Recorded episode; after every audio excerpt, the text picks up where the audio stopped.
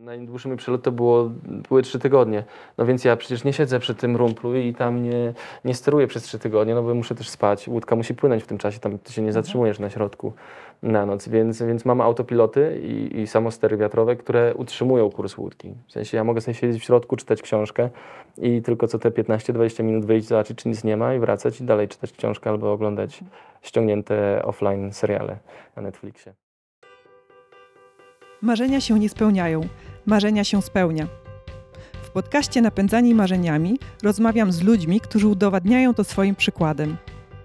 Nazywam się Joanna Borucka i jestem założycielką firmy Katalog Marzeń, oferującej prezenty w formie przeżyć. Aktor, żeglarz, łapserdak, elektryk, złodziejaszek. Tak właśnie nazywa sam siebie mój dzisiejszy gość, czyli Michał Malinowski.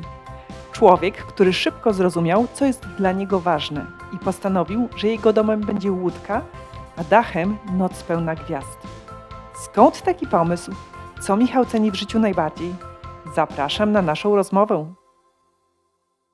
Michał, dzięki wielkie, że tu jesteś, że tu siedzisz. Ja bardzo dziękuję, że mnie zaprosiliście. Chciałam się Ciebie zapytać, właśnie, moje pierwsze pytanie, które przygotowałam do Ciebie, to jest, Aha. dlaczego zostałeś aktorem? Bo mm, Twoje dzieciństwo, w ogóle taki Nie wskazywało. nie wskazywało. Nie, nie, nie wskazywało. No nie, ja zawsze chciałem być lekarzem. To było moje największe marzenie, ale jakoś tak się złożyło, że ten pomysł nie podobał mi się, nie podobał się moim rodzicom. W sensie oni mnie przekonali do tego, żebym tego nie robił z różnych względów i w sumie mieli pewnie w, w, trochę racji przy niektórych argumentach. Mm, Natomiast jak ja się troszkę od tego odbiłem, to nie miałem zielonego pojęcia, co chcę robić. Dlatego pomyślałem sobie, że wybiorę coś, co będzie dla mnie najtrudniejsze. Bo ja byłem strasznie nieśmiały. Ja się bałem ludzi, bałem się jakby otworzyć usta przy grupie większej niż jedna osoba. I, I też pomyślałem sobie z jednej strony, że jeżeli wybiorę to, co jest, co wydaje mi się teraz najtrudniejsze, to potem w zasadzie mogę robić wszystko, co bym tylko chciał. A druga rzecz, stwierdziłem, że aktorstwo to jest, e, mm, powiedzmy, edukacja aktorska to jest coś, co mi da narzędzia, które będę mógł, mógł wykorzystać niezależnie od tego, co bym chciał w życiu robić. Dlatego poszedłem, znaczy stwierdziłem, że spróbuję dostać się do szkoły aktorskiej, bo to też tam jest, to jest jednak spora loteria, tam jest sporo chętnych i bardzo mało miejsc. A potem jak już zacząłem to studiować, poznałem ludzi, zacząłem z czym to się je i, i, i zacząłem pracować, to się okazało, że to jest fajna sprawa. I zostałem. To nie jest oczywiste kryterium wyboru. Zrobię to, co jest dla mnie najtrudniejsze. Ja myślę, że jednak no, większość by poszła, zrobię to, co wydaje mi się, że jest łatwe, dam radę. I może to, jest, e, może to jest sensowne. Nie mam zielonego pojęcia, myślę o tym często, natomiast ja się cieszę, że podjąłem taką decyzję, bo, bo mam fajne życie. Takie, mm, rzeczywiście mam sporo tej swobody. To jest dosyć taki wolny zawód, freelancerski. I jak się teraz okazało, można go wykonywać na całym świecie, mimo i, różnic językowych czy akcentów i, i różnic kulturowych również. Więc, więc fakt, że żyję sobie tak jak teraz żyję, no to, to w, w jakiejś tam mierze właśnie wynika z tego, że wybrałem taką ścieżkę zawodową i y, to chyba dobrze wybrałem. A co Ci się podoba w tym zawodzie? Właśnie podobało mi się na początku, podobało mi się to, że to było trudne. Ja lubię się mierzyć z przeciwnościami, lubię się mierzyć z trudnościami, lubię się rozwijać, więc szukać tych jakichś takich słabych swoich e, stron i nad nimi pracować. Dlatego podobało mi się to teraz, jak już pracuję, to widzę, że pozwala to zrozumieć ludzi, zrozumieć sytuację, zrozumieć dynamikę w świecie i, i poznać naprawdę niesamowitych ludzi. Już po, poza tym, że jakby mogę sobie płynąć łódką przez świat i raz na jakiś czas stanąć w jakimś kraju i coś tam zagrać, co jest w ogóle jakimś, no, to jest niesamowite. Więc y, myślę, że myślę, że to. Że pozwoliło mi się to rozwinąć, pozwoliło mi to nabrać jakiejś odwagi, wiary w siebie i, i poznać niesamowitych ludzi poznać też dzieła, no bo jednak aktor y, jest trochę tak zmuszany do tego, żeby czytać te książki, oglądać te filmy, chodzić do teatru, a to jednak też rozwija, można się bardzo dużo dowiedzieć dzięki temu i, i wzbogacić w jakiś sposób, więc... A poza tym to jest fajne, to jest w ogóle, to jest, to jest fajne, no. Jest w ogóle jak człowiek sobie gra w teatrze i gra jakąś taką luźniejszą rolę i to jest komedia i może się trochę powygłupiać, ludzie się śmieją, no przecież to jest, to jest coś niesamowitego. No, brzmi fajnie, ja Cię złapię za to słówko e, wyzwanie, bo tak mm, bardzo pozytywnie o tych wyzwaniach mówisz, że to też jest właśnie coś fajnego. A na jednym, e, jedno z moich kolejnych pytań to jest e, pytanie o skąd taki zew przygody w Twoim życiu i trochę właśnie sobie sama odpowiadam, że to jest to wyzwanie, ale to nie moja odpowiedź jest istotna. Twoja odpowiedź jest e, Kurczę, ważna. nie wiem skąd ten ze przygody. Myślę, że to siedzi w tobie i to czujesz, że to siedzi. Mhm. I można się zastanawiać, skąd to się wzięło. Ja też czasami się zastanawiam i nie wiem, czy to nie jest też kwestia moich rodziców, którzy byli takimi trochę tacy szaleni, ale pozytywnie szaleni w sensie. E, oni też są koniarzami, pracowali z tymi końmi, pracowali jako kaskaderzy, mieli swoją grupę, z którą jeździli po, po Polsce i po Europie. I ja jako takie ośmioletnie dziecko, dziewięcioletnie dziecko jeździłem razem z nimi. Jeździliśmy też do takiego miasteczka westernowego w Szwecji, Hyde Chaparral, y, co jest, y, to jest, to jest taki świat dzikiego zachodu, ale ogromny. To jest, to jest coś ogromnego. Tam jest, tam jest y, kolejka, polska zresztą, ponad około stuletnia, która jeździ dookoła tego. No jakby to, to jest takie miasteczko wielkości, nie wiem, Serocka niemalże i, i tam mamy wyspę, na której są Indianie sprowadzani z Kanady. Jest, y, jest miasteczko meksykańskie, jest wielka arena, na której są pokazy, e, pokazy dwa razy dziennie, takie teatralno e, teatrakcji, bym to coś takiego nazwał. Moi rodzice właśnie w tym brali udział. E, Jest, w tym mieście jest też małe miasteczko zmniejszone do skali tak, żeby, że- żeby, żeby dzieci mogły skakać sobie po dachach i biegać i wszyscy do siebie strzelają z takich małych pistoletów na kapiszony. Wchodzi tam kilka tysięcy, siedem tysięcy ludzi, jak jest taki pik. No więc ja się tam troszkę wychowywałem w tej przygodzie westernowej, więc ja myślę że też, że od dziecka byłem, byłem przyzwyczajany do takiego życia na wysokich obrotach, do, do zmian miejsca, zmian ludzi, do przygód, które co chwilę się wydarzały i to jest jakby część mojej codzienności i ja chyba tego potrzebuję. Uwaga, autoreklama. Znasz mnie jako prowadzącą podcast Napędzani Marzeniami. Ale czy wiesz, czym zajmuję się na co dzień? Prowadzę firmę Katalog Marzeń, oferującą prezenty w formie przeżyć. Na www.katalogmarzeń.pl znajdziesz ponad 7 tysięcy propozycji prezentów spełniających marzenia i gwarantujących radość. Będzie mi bardzo miło, jeśli szukając kolejnego prezentu, zajrzysz na katalog marzeń. Konie e, i łódka, konie i pokład, konie i morze to nie jest jakieś takie oczywiste Jest. powiązanie. Ja bym powiedział, że jest, bo, bo środowisko y, koniarskie, jeździeckie i środowisko żeglarskie ma jedną wspólną cechę. To są ludzie, którzy uciekają z dużych miast, uciekają do natury i szukają wolności. I ta wolność jest i u koniarzy, i u żeglarzy tym, myślę, numerem jeden. Dlatego one, wbrew pozorom, że jednak tego konia nie załadujesz na łódkę, zwłaszcza jak jest mała, to, to jednak e, mają dużo wspólnego, mi się wydaje. Mhm. A kiedy pierwszy raz y, siedziałeś, płynąłeś łódką? Późno dosyć. Znaczy, pierwszy raz to było, kiedy miałem chyba z 14-15 lat. Nasz e, sąsiad, przyjaciel rodziny Sławek zabrał mnie na swoją łódkę razem ze swoją córką e, i przyjaciółką córki i bratem przyjaciółki córki. I to było pierwszy raz, kiedy, kiedy popłynąłem łódką e, żaglową po Mazurach. Z tym, że ja potem do tego długo nie wróciłem, bo tam była taka historia, że się w tej córce zakochałem. No to raczej... y, A ona dała mi kosza. Okej. Właśnie. Więc tam jak może nie zaiskrzyło ani między mną a córką, ani jeszcze między. Chociaż to żeglarstwo tak, ono mnie zainteresowało. Ja potem trafiłem na łódkę jakieś 6-7 lat później z rodzicami już na spokojnie, że- że mogłem się skupić na tej łódce, a nie na tej córce.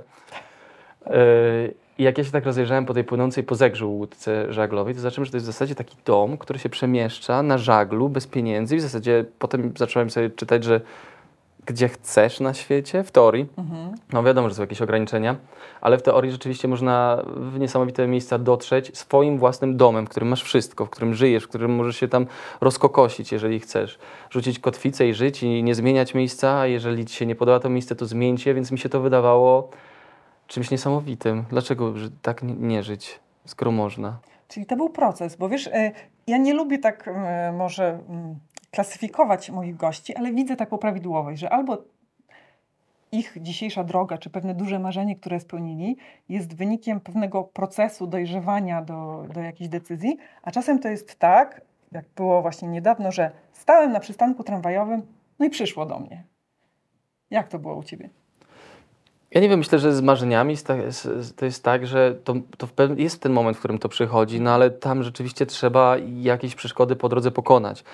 I to zawsze jest e, proces. Znaczy nie wiem, no jeżeli do kogoś przyszło wygrana w totolotka, no to wiadomo, że to jest co innego. No, natomiast ja tutaj jednak musiałem się nauczyć trochę rzeczy, więc, więc jak ja wszedłem ten drugi Mhm. raz na tę łódkę na Zegrze i zobaczyłem, że to jest fajna sprawa, no to ja też miałem świadomość, że to ja nie kupię jutro jachtu i nie popłynę przed siebie w świat, chociaż widziałem na oceanie ludzi, którzy tak próbują, którzy kupują wielkie katamarany za 300 tysięcy dolarów, a potem przychodzą i pytają, jak mają wyjść z mariny tym katamaranem, bo w sumie nigdy nie żeglowali. Tak się zdarza po drugiej stronie oceanu. Natomiast no, to nie, nie tędy droga raczej, trzeba się tego nauczyć, żeby robić to bezpiecznie, e, żeby czerpać z tego radość. No i żeby to miało sens jakiś, więc ja zacząłem od nauki, zrobiłem sobie patent, chociaż ja też przyspieszyłem to za bardzo, bo ja od razu zrobiłem sternika morskiego, czyli ominąłem ten etap e, żeglarza. Co, no można tak zrobić, ja tak zrobiłem, ale, ale polecam jednak iść po kolei, żeby się nauczyć od podstaw. Ale Potem- jak już robiłeś tego sternika morskiego, to gdzieś tam świtało w głowie ten twój, ten pomysł, żeby łódka stała się twoim domem? Czy, czy, Gdzieś już z tyłu miałem to Okej. głowy. Okej. Dlatego ja to bardzo przycisnąłem, w sensie zrobiłem tego sternika, ja od razu potem poszedłem w morze, w sensie zacząłem wykupywać sobie rejsy, znaczy te rejsy musiałem zacząć już wykupywać przed, przed zrobieniem sternika, bo tam trzeba mieć chyba d- 200 godzin na morzu, e, żeby w ogóle móc zdawać na tego, na tego sternika, ale zacząłem jakby bardzo intensywnie pływać po morzu, a potem jak już miałem tego sternika, to sobie od podstaw zacząłem pływać sam ze znajomymi, czyli wypożyczać najpierw Omegę na Zegrzu, potem jakąś tam Antilę na Mazurach, potem coś na Zatoce Gdańskiej, potem popłynąłem do Chor- pojechałem do Chorwacji, żeby tam coś wynająć, bo to jest takie osłonięte morze, gdzie nie ma fal, gdzie można zawsze gdzieś się schować. Potem e, był Bałtyk, potem były Wyspy Kanaryjskie, a potem zacząłem pływać e, samodzielnie. Bo też zorientowałem się, zwłaszcza po Bałtyku, że dosyć mi się bardzo podobały zimne morza że dosyć ciężko jest namówić znajomych, żeby popłynąć na taki Bałtyk, gdzie jest zimno, gdzie buja, gdzie ludzie się źle czują. I ja bardzo chciałem pływać i nie chciałem, żeby to moje pływanie zależało od tego, czy moim znajomym będzie chciało się ze mną po, po, pojechać, ruszyć tam, czy nie. Więc e, wtedy kupiłem taką małą, małą łódeczkę, siedmiometrową, e, starą bardzo, na, na, na Bałtyku i zacząłem pływać sam, zacząłem uczyć się pływać sam. Więc to, to był jakiś proces, przez który trzeba było przejść, żeby potem móc popłynąć. No i też takim procesem dla mnie była budowa łódki.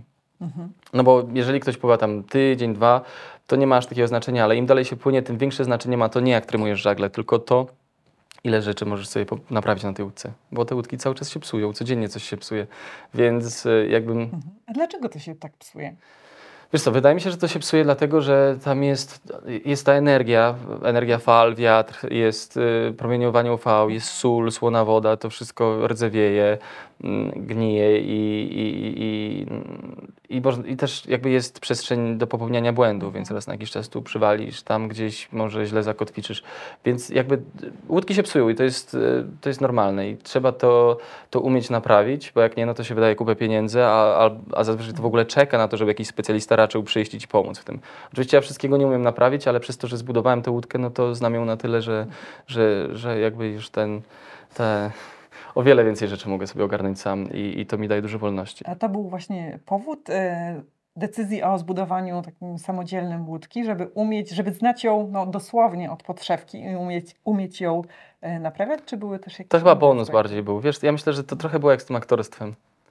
Że byłem strasznym patałachem, jeśli chodzi o majsterkowanie i pomyślałem sobie, kurczę, weź, spróbuj.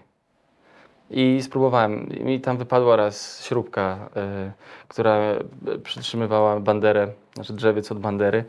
Śrubka. I jak mi to wypadło, to, to ja zacząłem szukać śrubki, ktoś mi dał wkręt ja stwierdzi, do drewna i ja stwierdziłem, aha, to to samo. No to, I próbowałem ten wkręt do drewna tam wkręcić, więc tu jakby naprawdę było słabo. I, I po prostu chciałem się zmierzyć z tym. Nigdy, nigdy nie majsterkowałem, nigdy nie robiłem nic takiego wcześniej. Nie miałem zielonego pojęcia, w jaki sposób łączy się czy obrabia materiały. I, I wydawało mi się to czymś niesamowitym, żeby się z tym zmierzyć. Czyli znowu mierzenie, wyzwanie. Czy sam fakt, może nie fakt, ale właśnie ta koncepcja e, zamieszkania na łódce, e, to też był pomysł na takie wyzwanie, czy to coś innego za tym stało, stoi? Także w sumie takie życie twoje codzienne staje się wyzwaniem wtedy. Mhm. automatycznie takie ostateczne wyzwanie życiowe. Może, nie wiem, ale chyba bardziej chodzi o, o samą, samą koncepcję życia w ten sposób, że żyjesz, ale możesz żyć wszędzie i nigdzie jednocześnie. Mhm. Ciekawe bardzo. No dobra, wypłynąłeś Zaraz sprawdzimy, czy dobre przygotowanie zrobiłam. No, zobaczymy, 28 grudnia 2012. 2019. 2000. Ale to bardzo podobnie te cyferki wyglądają. Tak, tak, za dużo tych dwójek. I to był tutaj 27 grudnia. 27 grudnia 2019. Kurczę, teraz e, wiesz co, mam tu takie następne pytanie o liczby, bo ja bardzo lubię liczby. Teraz będę się wstydzić go zadać, ale może i takie zadam. A wrócę, mm, wrócę do tego pytania. 27 grudnia 2019. Miałeś konkretny cel? W sensie mm, cel przystań, czy kierunek, czy to było takie... Znaczy kierunek tak, kierunek generalnie był taki, że płynę na zachód. Trzeba jakby... Rzeczywiście, można w teorii płynąć gdzie się chce, ale też trzeba mieć świadomość, że są jakieś takie... Nie chcę brzmieć jak ten typ od forfitera z YouTube'a, ale patterns, te jakby schematy pogodowe. Wiemy, gdzie zazwyczaj wiatry wieją, z jakiego kierunku, w jaki sposób tam płyną sobie prądy oceaniczne i gdzie i w jakim, na jakich obszarach, w jakim momencie występują huragany. To wszystko bierze się pod uwagę, czyli wiesz, że chcesz płynąć dookoła, powiedzmy, załóżmy, że chcesz płynąć dookoła świata. I tak załóżmy. Było? Nie, no ja po, te, też nie po, jest jeszcze jedna rada żeglarska, która mówi, nawet jeżeli chcesz płynąć dookoła świata, to nie mów nikomu, że płyniesz dookoła świata, powiedz, że płyniesz do Portugalii, a potem, że cię po prostu poniosło. I tak jest rzeczywiście lepiej. Ja, ja nie zakładam, że płynę dookoła świata, bo to by znaczyło, że zakładam, że robię kółko dookoła świata, bawię się w turystę, wracam do domu. Ja chciałem żyć na morzu. Ja chciałem, żeby to, co znajdę za horyzontem, mnie zaskoczyło i mogło to życie zmienić. Ja zakładałem, że może się zdarzyć wszystko, łącznie z tym, że nie będę już wracał do Polski. Chociaż też tego nie wykluczam, bo to jest piękny kraj, za którym ja tęsknię i teraz będąc tutaj miesiąc, zdaję sobie z tego jeszcze e, sprawę, jeszcze bardziej zdaję sobie z tego sprawę, bo, bo rozmawiam z ludźmi i, i, i trochę dochodzę do takiego wniosku, że takich ludzi jak my to jest mało na świecie. My Polacy w sensie. O, to ciekawe bardzo. To jest ciekawe, bo, ale ja myślę, że to jest, ja to gdzieś chyba mówiłem, no wiadomo, te pytania się powtarzają często, ale, ale że, że my mamy jakiś taki super balans pomiędzy, pomiędzy, no może to brzydko zabrzmi, pomiędzy biedą a bogactwem. Rozumiesz? My jesteśmy nie za biedni, nie za bogaci, tu jest nie za trudno, nie za łatwo i my jesteśmy coś tacy tak fajnie w tym wszystkim wypośrodkowani, że jak ja idę sobie e, do planu B ze znajomymi, stoję przy barze i zaczynam rozmawiać z dziewczyną obok, to okazuje się, że ona pisze wiersze i zaczyna mi te wiersze tam recytować. Rozumiesz? I to jest coś niesamowitego, co nie zdarzyło mi się jeszcze e, ani w Kolumbii, ani w Meksyku, ani na Cabo Verde. Może częściowo może być to e, kwestia językowa, chociaż i w Kolumbii, i, i w Meksyku już ten język jest na takim poziomie, że, że, że mogłoby się to zdarzyć, a mimo wszystko się nie zdarza, a tutaj w Polsce zdarza się bardzo często. Więc to jest piękny kraj i ja też zakładam, że chciałbym tutaj kiedyś wrócić. Natomiast to nie jest tak, że ja mam jakiś tam plan, że, że to jest dla mnie jakiś taki challenge, który ja wykonam. To jest moje życie. W sensie ja żyję na morzu teraz i dla mnie moja łódka jest moim domem.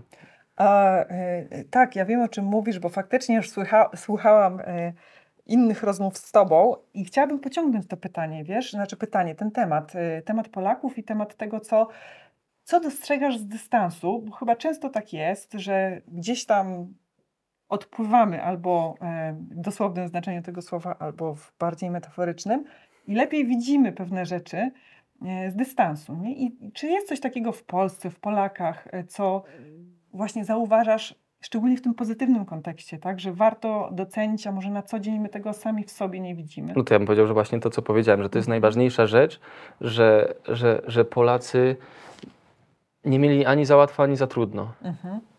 Przez to są super pracowici, a jednocześnie mieli te możliwości edukacji chociażby. No przecież mamy tutaj bezpłatną edukację. Ja byłem w szkole i nie musiałem za to płacić.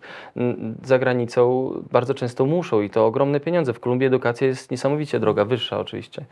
Więc, więc my tu mamy to, co trzeba, ale też nikt nas nie rozpieszcza. Tak mi się wydaje. O Jezu, ja nie jestem też socjo, socjologiem, jakby wiesz, jestem Ale tak e, luźno, mówię co, co mi się wydaje, bo jakby też nie ma co słuchać aktorów, jak tak e, Nie, gadają na takie poważne tematy. Ale to jest to, co, co, co ja widzę z, ze swojej perspektywy. I co widzę, kiedy tu wracam, i widzę to, że ludzie są tu niesamowicie ciekawi. Inna rzecz, że często nam się zarzuca, że my się nie uśmiechamy. Mhm. Ale też, jeżeli będziesz miał problem, to Polak y, z tą skwaszoną miną ci pomoże. Najlepiej, jak będzie mógł. A często jest tak, że, że, że ludzie w innych krajach będą się uśmiechać, ale powiedzą, kurde, no nie, stary, nie mam ci pomóc. Ale ty na pewno sobie poradzisz, bo ty możesz, rozumiesz? Więc y, nie wiem, to jest coś niesamowitego w tym kraju. Ludzie są naprawdę bardzo ciekawi, są wyedukowani, wiedzą o świecie. Z człowiekiem tutaj, z Polakiem możesz porozmawiać o wszystkim, o tym, co się dzieje na Bliskim Wschodzie, o tym, co się dzieje w dalekiej Azji, o tym, co się dzieje w, w, w południowej Ameryce Czyli ten nasz e, system edukacyjny, który tej wiedzy... i ciekawość świata. I sama w ogóle jakby sposób, w jaki my podróżujemy.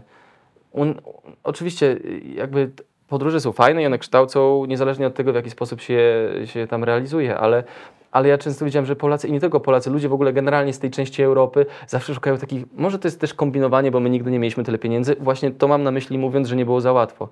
My mimo wszystko chcemy, wiemy, że tam gdzieś jest ta przygoda, chcemy tego, nie mamy tak do końca pieniędzy, ale mimo wszystko próbujemy tam dotrzeć, więc jest dużo Polaków, którzy jeżdżą autostopem, co jest moim zdaniem niesamowitą formą e, e, na podróżowanie, podróżowania. W tym ty.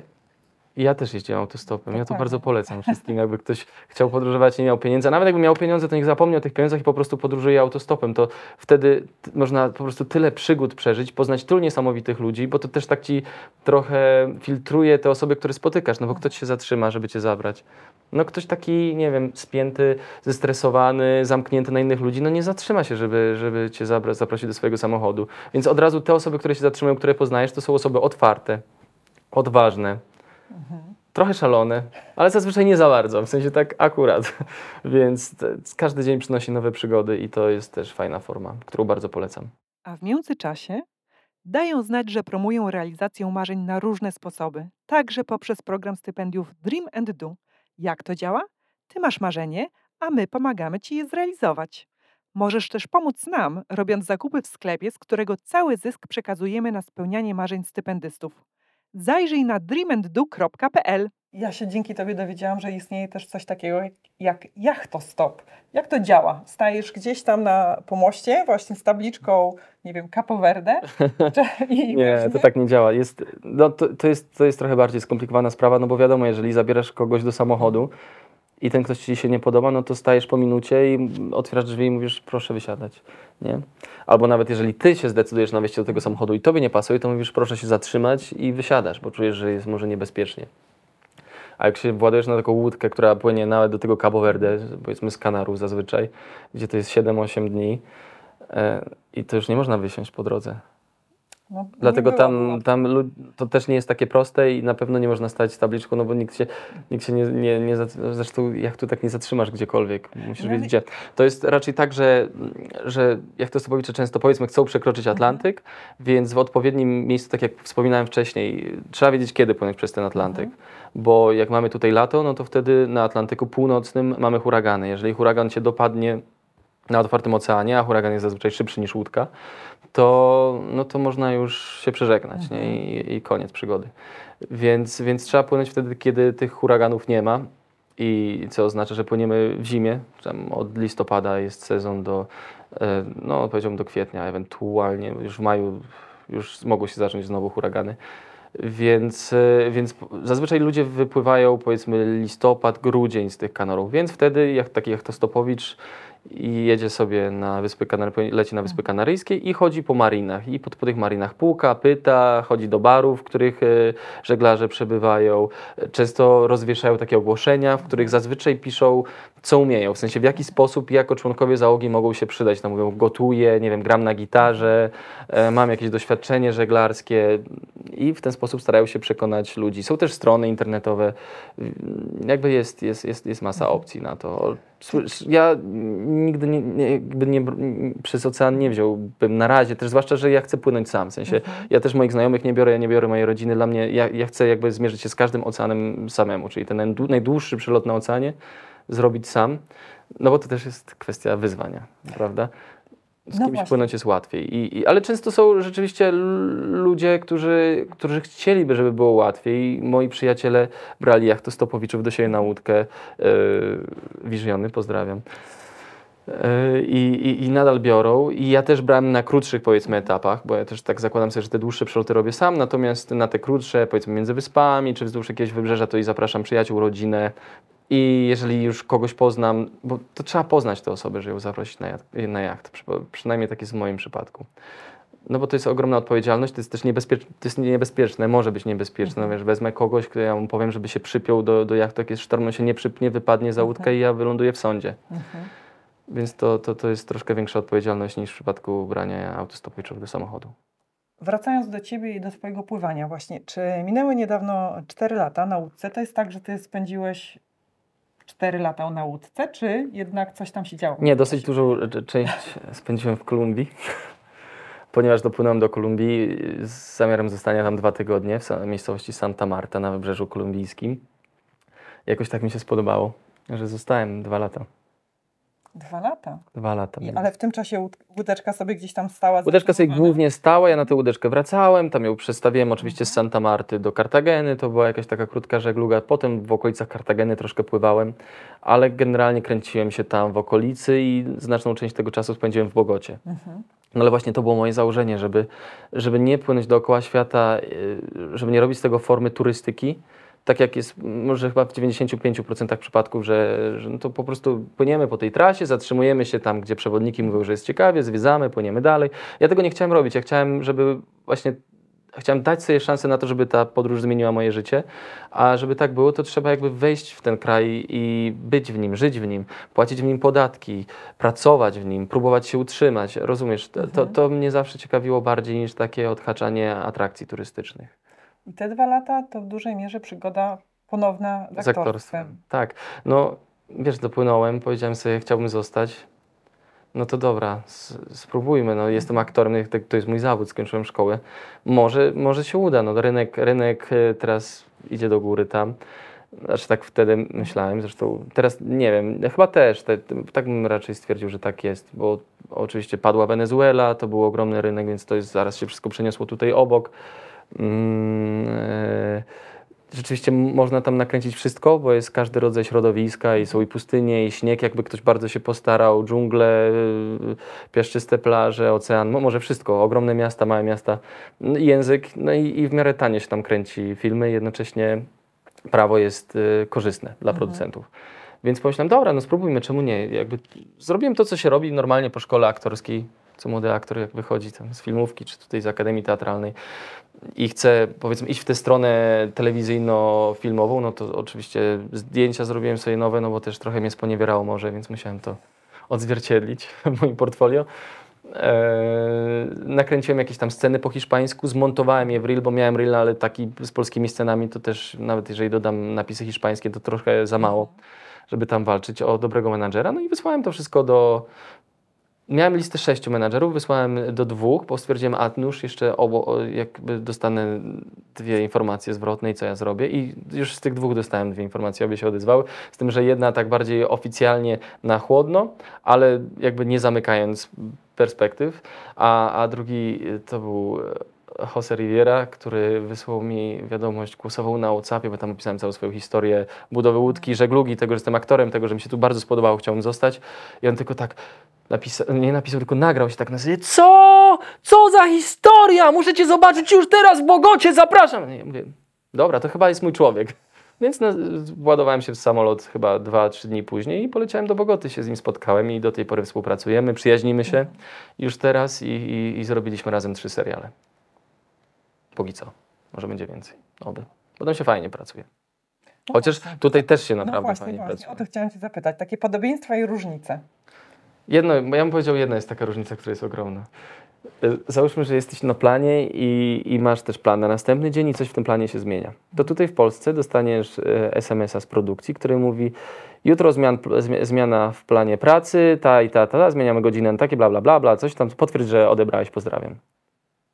No i odpisujesz, że zrozumiałeś, dzięki. A w Kolumbii jest tak, że piszą do ciebie wiadomość z, z biura, cześć. I ty musisz odpowiedzieć cześć. I wtedy po jakimś czasie oni napiszą, jak się masz? I ty odpowiesz, no bardzo dobrze, dziękuję, a wy? I oni odpowiedzą, dziękuję, że pytasz. I tutaj jak masz szczęście, to po tym dziękuję, że pytasz, jakby przejdą już do tego konkretu, ale zazwyczaj trzeba ich jeszcze pociągnąć za język, jakby żeby się dowiedzieć, o co im chodzi, nie? I dopiero jak, co tam się urodziło, ale to też trzeba w takiej formie bardzo takiej miłej, z uśmiechem, z czymś najlepiej z jakąś emotikonką, bo oni bardzo to lubią. I, I wtedy możesz wyciągnąć tę informację, że zmienił się plan na następny dzień.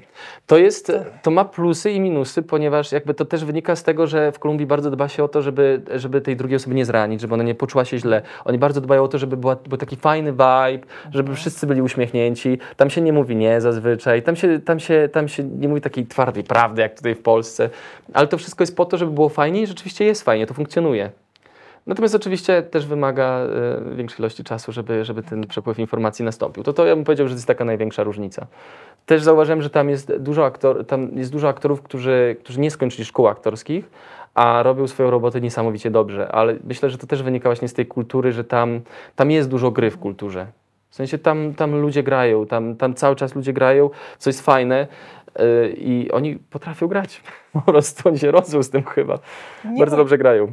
Nie mój kraj. E, tak brzmi, że chyba trudno byłoby mi się odnaleźć. Z drugiej strony mnie intryguje i mam trochę w sobie właśnie taką chęć, żeby zobaczyć, e, czy bym się, czy bym się odnalazła. Mm, ale też ja się bardzo cieszę właśnie, że mogę tutaj gościć różnych gości i... Kolumbijczyków i jakich rozmawiać zatrudnicie. sobie, tak. Znaczy, zaproście, proszę. Zatrudnijcie nim. A jak podpowiesz? Właśnie może jakieś nazwisko, tylko że po angielsku, bo ja z hiszpańskim... Ale jak po angielsku nazwisko? Nie, po angielsku Nie, z nie, nimi po rozmawiać? rozmowa, tak. Ciężko będzie. Bardzo ciężko. Tam mało ludzi mówi. Gdzie- Gdzieś sobie nawet sprawdziłem na Wikipedii, bo się zorientowałem, że Jezus Maria, nikt nie mówi tutaj po angielsku. Mhm. I Wikipedia powiedziała, że, że, że angielskim włada 4% społeczeństwa No na poziomie komunikatywnym, więc nie jest łatwo. Grawitując, do łódki, wróciłeś z powrotem na tą łódkę, tak? Tak. I, e, I tutaj do Polski przyjechałeś z takiego dłuższego pobytu e, na łódce. Mm, No tak, tak i nie. Ponieważ zrobiłem jeden serial, ten serial się skończył, no jak się skończył, a że w, tak jak mówiłem wcześniej, w Kolumbii i w Meksyku e, castingi robi się online, no to też nic nie stoi na przeszkodzie, żebym ja dalej płynął. Więc nie muszę tam siedzieć w Bogocie i nie wiem, Tylko aż ktoś czekać, tylko tak. mogę sobie płynąć, czyli realizować dalej ten swój plan i, i uczyć się też, bo dla mnie każdy dzień na, na, na morzu to jest niesamowita nauka i pchać ten cały mój projekt żeglarski do przodu. A jeżeli się pojawiają jakieś castingi, to po prostu rzucam kotwicę przy jakiejś wyspie i, sobie się tam nagrywam. I jak dopłynę do Wi-Fi, to wysyłam to przez, przez WeTransfer. Dlatego, mm, dlatego podoba mi się ta, ta, ta opcja. No i, i płynąłem dalej. Jakby po tym pierwszym serialu zacząłem płynąć, popłynąłem do, do Panamy, przeszedłem kanał panamski i zacząłem płynąć wzdłuż wybrzeża do góry, do Meksyku i tam dostałem kolejny casting i wygrałem go, więc, więc wróciłem znowu do Kolumbii, żeby, żeby zrobić tam jakiś serial. Zresztą to był mniejszy serial, to nie była taka główna rola jak, jak za pierwszym razem, więc mogłem latać między Kolumbią i Meksykiem, czyli jak miałem powiedzmy trzy tygodnie pomiędzy zdjęciami, no to wracałem na łódkę i dalej płynąłem albo zajmowałem się nią, coś tam sobie na niej robiłem. Więc, więc y, trochę godziłem bycie na łódce z byciem w Kolumbii i graniem w serialach. To e, tak patrząc na całe te 4 lata, to jaki procent mniej więcej czasu to była łódka, a jaki to był jednak twardy Kolumbia. Nie myślę 70%, 75% łódka. łódka. No i jak wygląda taki twój standardowy dzień na łódce? Nie ma standardowych dni na łódce. Nie Okej. istnieje coś takiego. Nie, to zależy, bo jakby masz y, chociażby z, ogólnie z założenia masz trzy stany. Możesz albo tą łódką y, się przemieszczać, być w przelocie, albo możesz kotwiczyć, albo może być w marinie i, i, i- i ka każdy z tych y, stanów jest, jest zupełnie inny. Oczywiście ten w marinie jest podobny do tego na kotwicy, natomiast jeżeli już jak, jak, jak jesteś w przelocie, płyniesz, no to Tak, to, To- to w przylocie pytałam. ten w przelocie zależy, czy to jest przelot wzdłuż wybrzeża. Tam jest, jest tyle zmiennych. Okej. Może być przelot przy dobrej pogodzie, przy słabej pogodzie. Przelot, w którym e, masz zagrożenia nawigacyjne i nie. Przelot, w którym masz duży ruch statków dookoła i nie, bo jak inaczej się płynie przez ocean otwarty, a inaczej się płynie wzdłuż wybrzeża. Inaczej się płynie jeden dzień i potem zatrzymuje, a inaczej się płynie cztery dni. A najdłuższy przelot? Najdłuższy przelot z Cabo Verde do Surinamu trzy tygodnie przez Ocean Atlantycki. I, I wtedy, no, Wtedy śpisz? A to jest ciekawe. Normalnie, po- załóżmy, że płynę bliżej wybrzeża i można się spodziewać wielkiej ilości e, statków dookoła, to wtedy śpię 15 minut. Do 20 minut. I co 20 minut muszę się obudzić, rozejrzeć dookoła, czy, czy nie ma y, żadnego statku. I jak zobaczę, że jest, to muszę określić, czy istnieje ryzyko zderzenia, czy nie. Mhm. Normalnie patrzę na ICE, jeżeli ICE nie wychwytuje, to muszę wtedy z kompasem robić namiary i sprawdzać, jak te namiary się zmieniają, żeby zobaczyć, czy jest to zagrożenie, czy nie. Na otwartym oceanie jest troszkę większy luz, no bo przez te trzy tygodnie, które płynąłem z Cabo Verde do, do Surinamu, to widziałem z pięć statków. w Ale sumie. w takim trybie właśnie śpisz 15 minut, budzisz się, śpisz, budzisz się. Jesteś w stanie właśnie wytrzymać taki dłuższy czas? To nie, nie doprowadza organizmu do takiego skrajnego zmęczenia? No, pływałem tak do pięciu dni, Okej. więc, więc, więc daję radę. Natomiast tak, raczej, raczej byłem zmęczony, jak już dopływałem. Potem dopływałem, rzucałem kotwicę i spałem przez 15 godzin zazwyczaj. Masz na łódce coś takiego nieoczywistego? Pewnie wiele rzeczy, ale Nieoczywistego, tak. Ale nieoczywistego w sensie jakim? W sensie nieoczywistym. Kurczę. Wiesz co, pytam, e, hmm, co mi przychodzi do głowy? Wiesz co, to mogą być przeróżne rzeczy. To może być jakiś miś, e, to może być... Mam szczura, jakiś taki, taką maskotkę kot szczura. Ale żywy? Chciałbym bardzo. Natomiast chyba dalej już teraz, jak chcę płynąć przez Pacyfik, to tam ze zwierzętami jest, jest problem. Musiałbym go przemycać Mhm. e, w każdym kraju, więc, więc na razie sobie tego kota odpuszczę, a potem zobaczymy. Mam, te, mam tę maskotkę szczura, którą e, konstruktor łódki wrzucił mi e, do środka, jak przyjechał na, na chrzest. Więc, a chociaż ludzie mają maskotki na jachtach. Myślę, że takiej z perspektywy e, nieżeglarza dosyć ciekawym urządzeniem, mam takie cztery, na łódce jest autopilot. W sensie, no tak jak mówiliśmy, najdłuższy mój przelot to było, były trzy tygodnie. No więc ja przecież nie siedzę przy tym rumplu i tam nie, nie steruję przez trzy tygodnie, no bo muszę też spać. Łódka musi płynąć w tym czasie, tam ty się nie zatrzymujesz na środku na noc, więc, więc mamy autopiloty i, i samostery wiatrowe, które utrzymują kurs łódki. W sensie ja mogę sobie siedzieć w środku, czytać książkę i tylko co te 15-20 minut wyjść, zobaczyć, czy nic nie ma i wracać i dalej czytać książkę albo oglądać ściągnięte offline seriale na Netflixie. Bo powiedziałeś chwilę temu, że codziennie czegoś się uczysz. To masz na myśli właśnie hiszpańskiego, czy czytasz książkę, czegoś się uczysz, czy masz na myśli bardziej Masz na myśli elektrykę, elektronikę, mechanikę, nawigację, meteorologię, czyli te wszystkie trym żagli. To, to, to są te wszystkie rzeczy jakby bezpośrednio związane z, z, z tym, z żeglarstwem, ale uczysz się języków. Ja się już, no, jakby uznałem, że mój poziom hiszpańskiego już jest ok, już jest wystarczający, więc teraz uczę- uczę się francuskiego. Pewnie potem będę uczył się kolejnych języków, jak już ten francuski doprowadzę do takiego poziomu.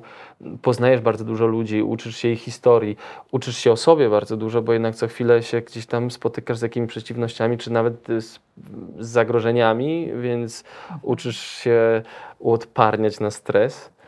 No bo rzeczywiście jak się dopada burza na otwartym morzu, albo doczepiają się do ciebie piraci, albo nie wiem, zaplątujesz się w sieci i musisz te sieci potem no, przy falach ogromnych ciąć w środku, więc to, to, to wszystko bardzo dużo uczy. A czego się nauczyłeś o sobie właśnie przez te cztery lata? Że mogę znacznie więcej niż mi się wydawało. Duża rzecz. Duża rzecz, dużo daje w sensie taka świadomość. Mhm. Bardzo dużo. Planujesz zrobić coś z tą wiedzą? Bo skoro możesz dużo więcej niż ci się wydawało, hmm, to ta poprzeczka, e, jeśli chodzi o wyzwania, idzie w górę. Jeżeli mówimy technicznie o żeglarstwie jako takim, to też ja zdecydowałem się na tę trasę, powiedzmy, tropikalną, wzdłuż e, wiatrów, e, wzdłuż pasatów, mm, dlatego że powiedzmy, ja to uznałem za taki entry level, więc chciałbym gdzieś na jakimś etapie wrócić na zimne wody, które są o wiele bardziej wymagające też. I, i, ale też e, rodzaj żeglarzy, których się tam spotyka, to jest, to jest zupełnie coś innego. Każdy ma taką ilość historii. No i oczywiście te wyzwania i to wszystko, i można się uczyć więcej, więc, więc tak myślę, że z tą swoją wiedzą żeglarską, i umiejętnościami, które teraz pokornie, powoli sobie nabywam, będziemy robić bardzo ciekawe rzeczy. Jesteś osobą, która, tak mi się wydaje, em, całkiem lubi mówić, a jak spędzasz, e, jak spędzasz właśnie takie nawet 20 dni e, sam ze sobą, to mówisz do siebie, czy Chyba jak, jak tą tak. potrzebę realizujesz? Mówię trochę do siebie, coś tam sobie piszę, coś tam mówię do siebie. No Ale- właśnie, teraz ale- ale... zamknęłam. No właśnie, teraz się speszyłem i już nic więcej nie powiem. Nie, ja lubię mówić, to- ja tak. lubię ludzi, ale ja lubię też samotność i ja potrafię się zamknąć. to ja. Nie, naprawdę. Ja lubię też siedzieć w ciszy, patrzeć sobie na horyzont, patrzeć na te ptaki, co przylatują raz na jakiś czas i, i sobie medytować. I ja wbrew pozorom dużo czasu, znaczy nie, no w sumie nie wbrew pozorom, to jest normalne. Dużo czasu spędzam sam i, i mnie to nie boli. Natomiast też jakby to, że ja jestem sam na łódce, to jest case w przypadku przede wszystkim przelotów. No bo jak już gdzieś dopływam, rzucam te kotwice, no to oczywiście odpalam łódeczkę z silnikiem i jeżdżę po tych wszystkich łódkach i im tam gadam, nie? I poznaję ludzi, wypytuję, ale też chyba raczej pytam niż, niż sam mówię. No, no chociaż nie, 50-50 myślę. No, teraz ja się też speszyłam, ale może jakoś odnajdę tutaj e, drogę do poprowadzenia e, rozmowy dalej. Mm, czy czegoś Ci brakuje w takim trybie życia? Na pewno rodziny. Rodziny, moich zwierzaków, moich przyjaciół. No i, i teraz rzeczywiście coraz bardziej zdaję sobie sprawę z tego, że brakuje mi Polaków ogólnie. Nas jest bardzo mało na morzach. Jest coraz więcej, to się zmienia powoli, ale, ale takich polskich przygodowych żeglarzy, piratów wręcz już no, no nie spotyka się ich aż tak dużo, czy w ogóle ludzi ze wschodu Europy. Tego, te, te, takich ludzi mi brakuje troszkę tam, ale, ale i tak się trafiają raz na jakiś czas, a i ci ludzie z zachodu też bardzo często są ciekawi, więc, więc i ludzie, których spotykamy tam po drodze, i latynosi, i wszyscy. Więc jakby to wiadomo, że nie ma nic za darmo w życiu. Trzeba, trzeba czymś zapłacić, żeby mieć coś innego i, i to jest normalne. Więc y, musiałem dokonać tej transakcji i jestem z niej zadowolony mimo wszystko. W trakcie naszej rozmowy, jak słuchałam też innych rozmów z Tobą, są takie słowa, które się przewijają e, i padają często wśród nich właśnie to już kilkukrotnie dziś wspomniane wyzwanie. Mm, Jakie słowa są dla Ciebie ważne? Wolność. A co ona dla Ciebie znaczy? Ha, ojej. Boże, jak filozoficznie. To nie ma znaczenia, to ma uczucie. W sensie to, jest, to ja to czuję tutaj. Ja nie myślę o tym. Jest to niezależność, jest to możliwość bycia gdzie chcę, robienia tego, co chcę, możliwość przerwania tego, jeżeli będę chciał w każdym momencie. Yy... Uż, to jest bardzo trudne pytanie. Dla mnie to jest w ogóle kwitens- kwintesencja życia. I już. Zresztą, ja chyba, jeżeli ktoś chce usłyszeć, co to jest wolność, ode mnie zapraszam do mnie na łódkę, napijemy się herbatki, poczekamy, aż będzie zachodziło słońce i będą tam ptaszki sobie śpiewać, znaczy śpiewać, skrzeczeć, one tam skrzeczą bardziej niż śpiewają, ale to jest piękny skrzek. I wtedy sobie o tym porozmawiamy. Gdzie ta łódka teraz jest? Teraz jest w, w Sonorze w Meksyku, w miejscowości Guaymas. To jest pacyficzne wybrzeże Meksyku po tej drugiej stronie. Na suchym lądzie. Jest wyciągnięta z wody. Hmm. Żeby nie obrastała pąklami, bo łódki tam strasznie obrastają pąklami i po trzech tygodniach, co trzy tygodnie trzeba te pąkle zrywać i te skubane pąkle zostawiają takie ślady wapnowe ja teraz mam pełno tych śladów wapnowych, które będę musiał szlifować. Więc jakby ktoś chciał wpaść do Sonory, poszlifować w marcu, zapraszam. Dużo szlifowania. Jest taki e, temat, który ja bardzo lubię i pytam gości po to, żeby no, usłyszeć właśnie takie ciekawostki dla siebie. I to są liczby. I w Twoim przypadku kilka takich e, mm, mam pytań. Ile mil? W ogóle je liczysz? W ogóle statystyki są dla Ciebie istotne? Czasami z ciekawości, tak. I to i dla- dlatego teraz policzyłem, bo w tej podróży, którą właśnie wykonuję na Leili, dochodzę do 10 tysięcy mil. Okej. Więc, a to, poza tym liczę sobie, no bo tak człowiek dopływa na przykład do tej Kolumbii, myśleć sobie, a, pół świata przepłynąłem. No nie, to jest jedna czwarta. Czyli opłynięcie dookoła świata to jest 40 tysięcy mil. No teraz nie, no troszkę, troszkę wiesz, to t- zależy gdzie, są różne trasy, po drodze się zbaczy, ja też mówię, no ja nie płynę tą samą trasą, jestem blisko tej trasy, która jest dosyć, dosyć typowa ze względu na warunki, warunki pogodowe, ale jednak ja robię te ditury, w sensie i Cabo Verde był takim diturem, który jest troszkę już poza trasą, część, jakaś duża część żeglarzy jednak, znaczy większość żeglarzy płynie bezpośrednio z Wysp Kanaryjskich na Karaiby. O wiele mniej żeglarzy zahacza o Cabo Verde, a jak zahacza, to płynie na wyspę Mindelo. Ja popłynąłem na wyspę Sal. Więc staram się robić takie małe ditury, ale jednocześnie gdzieś tam no, nie, nie pchać się w sytuacje, które mogą mnie przerosnąć, czy przerosnąć łódkę zbudowaną w szopie w ząbkach. E, Rozumiesz? Ale też jak przepłynąłem ten Atlantyk, no to nie płynąłem znowu od razu na Karaiby, tylko popłynąłem do Surinamu, gdzie już bardzo mało żeglarzy dociera. Więc staram się gdzieś płynąć po tej trasie, którą można by wyliczyć, że to będzie tyle i tyle mil, ale jednak odbijać w górę, w dół troszkę. Meksyk był też takim odbiciem. Mało kto rzeczywiście po przejściu kanału panamskiego kieruje się na północ. W ogóle tam nie ma innych nacji, są tylko Amerykanie. I trzy łódki polskie, które popłynęły tam wszystkie trzy razem. Płynęły z, tego, z tej Panamy do, do Meksyku, więc, ale obliczyłem sobie ile, ile było i faktycznie jesteśmy na 10 tysiącach mil w tej podróży. A ile krajów? Oj, to nie wiem. Nie liczyłem. E, To Ale największa- mogę policzyć teraz, jesteśmy o liczbach. Nie, poczekaj, to się da policzyć, to jest bardzo proste policzenie. A Polska, potem była, była, były Niemcy, potem była Dania, potem były Niemcy, jeszcze raz to liczymy? Nie. Nie. A, dobra. Unikalnych krajów. E, czyli potem była, były Niderlandy, Królestwo Niderlandów, potem była Wielka Brytania, Francja, Hiszpania, Portugalia, Wyspy Kanaryjskie liczymy jako Hiszpanię, tak? Cabo Tak. Verde, Surinam, to jest 10. Dobra, zapamiętaj, że mamy 10 Tak. w Surinamie. Potem jest Grenada, ale tylko łódką, czy jakie na przykład gdzieś tam sobie latałem? Tylko łódką. Tylko łódką. Mieliśmy 10 w Surinamie. Tak. Grenada, e, Curaçao, Kolumbia, Panama, Salwador, Meksyk, 16 krajów. A prowadzisz dziennik? Zapisujesz sobie właśnie to wszystko? W sensie dziennik pokładowy, w którym zapisuję godzinę, kurs, yy, prędkość To i współrzędne. tak. To muszę, ale to przy tych dłuższych przylotach robię. E, Przy tym właśnie samopoczucie takie i takie na przykład. Czasami tak, czasami jak coś, coś powinienem o wiele więcej tego robić, bo, już- bo boję się, że, że część tych takich mniej intensywnych przeżyć może gdzieś tam ulecieć z pamięci. Chyba będę robił tego więcej. Myślę, że warto. Największa siła wiatru? 30. A, w, gdzie? W przelocie? Czy na kotwicy? W przelocie. W przelocie 34. A w tej skali Buforta? To 7, 7, między 7 i 8. To już poważnie było. Tak, z tym, że wiadomo, sztormy są najgroźniejsze przy brzegu.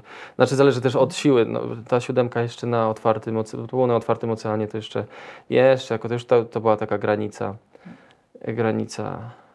Nie, 30, to było 33, to było jeszcze 7. To było jeszcze 7. Ja też mm, nie mam e, wiatromierza. Znaczy chyba jeszcze wtedy, już mi chyba wtedy nie, nie działał. Ale z, z prognoz pogód, które docierały do mnie przez, przez e, satelitę, przez taki komunikator satelitarny, to było, miało być 33, więc to jeszcze chyba nie było 8. Szkoda, bo 8 by lepiej brzmiało. Mm. Nie wiem, Ale- czy ci rzeczy, czy ale na kotwicy- ale. Ale na kotwicy miałem jednak nie. 50 parę, 50. A w Marinie to było tam pod 60, jak huragan nas uderzył. Ale i tak 60, bo to normalnie było 100, tylko że nas zasłoniły góry i, i nam zeszło do 60. A co jest dla Ciebie najtrudniejsze w tej, w tej podróży? Normalnie bym powiedziała, co jest dla Ciebie największym wyzwaniem, ale w Twoim przypadku to No nie chcemy tak ma rozszargać inne, tego słowa. Tak, tak, znaczenie. Co jest najtrudniejsze? Czy to, nie wiem, samotność, powiedziałeś, że czego Ci brakuje, rodziny, tak? Czy to są właśnie aspekty techniczne, czy to jest, y, nie wiem, stres właśnie przy takich trudnych warunkach pogodowych? Chyba nie ma takiej rzeczy, która najbardziej mnie by tam bolała, czy stresowała, czy... Ale na pewno tak, mówię, to, że jestem daleko od rodziny i to, że gdzieś to życie, ono mimo wszystko tutaj płynie, Mhm. prawda? I mnie omija, ludzie się, moi przyjaciele się żenią, rodzą dzieci, są wesela, na które, na które ja nie, nie, nie docieram, są chrzciny, są urodziny babci, rozumiesz, to, to, są, to są te rzeczy, które, mm, które rzeczywiście bolą, że, że to nie jest tak, że, że tutaj wszystko się zamroziło, i czeka, aż ja wrócę, żeby znowu ruszyć na tym samym etapie. Ja, ja, ja widzę, że pewne rzeczy się zmieniają, że Warszawa, do której wróciłem już jest, już po tych czterech latach jest, jest zupełnie innym miastem. No bo też wiadomo, dużo tutaj w tej, w tej części świata się wydarzyło. No tak jak mówiłeś, coś za coś. Coś za coś, więc-. Więc, więc to, y, co mnie stresuje, burze mnie stresują. No bo wiadomo, czy też tam czego unikać w trakcie burzy, to są otwarte przestrzenie, woda i wysokie obiekty. No to masz wszystkie trzy na łódce. Mm, Dlatego to, to w jakimś tam stopniu mnie stresuje. Ale mówię, no to coś za coś, jest fajnie. A co daje Ci najwięcej przyjemności? Na pewno fitoplankton, jak świeci, to jest przyjemne. Jak tam wpadną raz na jakiś czas delfiny, że gdzieś tam wieloryb skoczy y, w okolicy, ale też i ludzie, ludzie, to, że mogę poznawać ludzi ciekawych, a chociaż, no i mówię, tutaj też są ciekawi, więc to, to wszędzie można, ale mimo wszystko ludzie to, i to, że się uczę, to, że jakby robię coś dla siebie, coś, co chciałem robić, ale jednocześnie trochę jakbym był na studiach, bo każdy dzień to są nowe umiejętności, które muszę zdobyć, no bo jak tego nie zdobędę, to w skrajnych wypadkach mogę nawet umrzeć. Więc, więc rzeczywiście bardzo dużo się uczę. Zresztą ja to zauważyłem, jak, jak, jak gdzieś tam parę razy wysłałem CV do, do firm czarterowych, żeby być kapitanem. Że tak naprawdę jedyne, co ja mam w tym CV, to jest właśnie ta podróż, ten fakt zbudowania łódki, przepłynięcia. I zazwyczaj to było więcej niż wystarczająco. Oni dzwonili i mówili, ale na pewno ty chcesz u nas pracować? Więc wiesz, z jednej strony to jest coś, co robię dla siebie, ale z drugiej strony to też jest solidny dosyć wpis do CV, co dla aktora jest ważne, żeby mieć plan B, bo wtedy o wiele przyjemniej się robi castingi, jeżeli wiesz, że nie e, od tych castingów nie zależy to, czy będziesz miał co włożyć sobie do lodówki. I myślisz czasem o tym, że dobra, na emeryturze to ty będziesz robił co? Czy nie myślisz o tej emeryturze? Pytam też w kontekście takim, że mm, często i sam o tym opowiadasz, e, właśnie w taką podróż ludzie wybierają się na emeryturze, na emeryturze, dobrze Mhm. mówię. E, Ty wybrałeś inną drogę. No i właśnie, czy masz plany na emeryturę? Jest tak dużo niewiadomych teraz po tym wypłynięciu i, i tak nagle ci się te horyzonty poszerzają, że, że trudno było przewidzieć, co bym robił. Jest, jest ileś opcji. Mógłbym być na łódce, rzeczywiście jest to fajna forma spędzania, spędzania emerytury. Mógłbym gdzieś tam paść kozy w, w Zakopanem. Owce, przepraszam, bardziej. E, słyszałem, że mają niedobór mleka owczego i przez to te, te oscypki to nie są oscypki, więc może to jest jakaś nisza. E, albo, albo co, albo może wychowywać wnuki, albo, albo przynajmniej dzieci, a może nie. Nie wiem, jest, gdzie będę żył, co będę robił. Na razie staram się też raczej skupić na, na tym, co Mhm. tu i teraz, a, a nie na emeryturze. Em, Pytałam Ciebie, czy czego się nauczyłeś o sobie przez te e, 4 lata? Trochę inne pytanie, ale tak wariacja na temat. Jak się zmieniłeś przez te 4 lata? Czy się zmieniłeś? Chyba jestem odważniejszy. W sensie nie boję się aż tak. I w zasadzie już chyba się mało czego boję. Tak myślę. Oj, to zaczyna brzmieć tak niebezpiecznie. Nie masz czasem takiego. Tak, tak, jest Mhm. niebezpiecznie. Bywa niebezpiecznie. Ja się ładuję w różne sytuacje, które są niebezpieczne.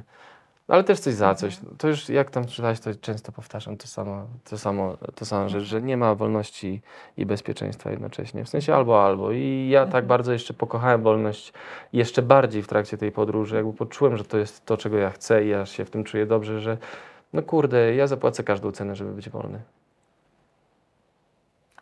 Czy to jest to przesłanie na koniec? dla Nie, ja tego bym, to każdy musi podjąć e, samodzielnie decyzję, i, ile bezpieczeństwa chce dla tej wolności poświęcić. No ja nie mogę powiedzieć, ludzie, dalej, rzucajcie się. No bo nie, bo, Mhm. bo, bo to, to nie jest też tak, że dla każdego jest to równie ważne, co dla mnie. Dla mnie jest to ekstremalnie ważne. I, Mhm. i, I ja myślę, że to jest. mm, I to jest jakby moja decyzja, że, że, że tak robię. Każdy musi podjąć swoją własną. A jakbyś miał taką możliwość e, jakimś magicznym tutaj pstryczkiem, pstryczkiem sprawić, żeby po naszej rozmowie e, w głowach e, słuchaczy została jedna myśl, to co byś chciał, żeby to było? Jedna myśl, która zostałaby po, po, w, głowach naszych słuchaczy po tym wszystkim. Kurczę, ale to jest tak, że właśnie to jest to, że nasi słuchacze są Polacy. Więc każdy ma swój własny świat, który jest bardzo indywidualny, co jest niesamowicie piękne i niesamowite i każdy z nich potrzebuje czego innego. Więc ja bym tylko chciał zostawić tę myśl, że jesteście fantastyczni, wspaniali i bardzo za wami tęsknię. I trzymajcie tak dalej. Naprawdę. Bo to jest sztos jak, naprawdę to jest sztos, jacy my tu jesteśmy. Jak człowiek tak po, po, popływa sobie po świecie i popatrzy, jak to funkcjonuje w innych miejscach. Ja jestem dumny z tego, że jestem Polakiem. I to też jest piękna myśl. Także kibicuję temu, żebyśmy wszyscy byli tak dumni z tego, że jesteśmy e, Polakami, żebyśmy wierzyli w siebie, właśnie w to, że jesteśmy fantastycznymi ludźmi, tak jak mówisz. E, Życzę Ci, żeby to przesłanie niosło się jak najdalej w świat i sobie zresztą też, i Wam wszystkim również. I dziękuję bardzo za naszą rozmowę. Bardzo dziękuję, bardzo dziękuję.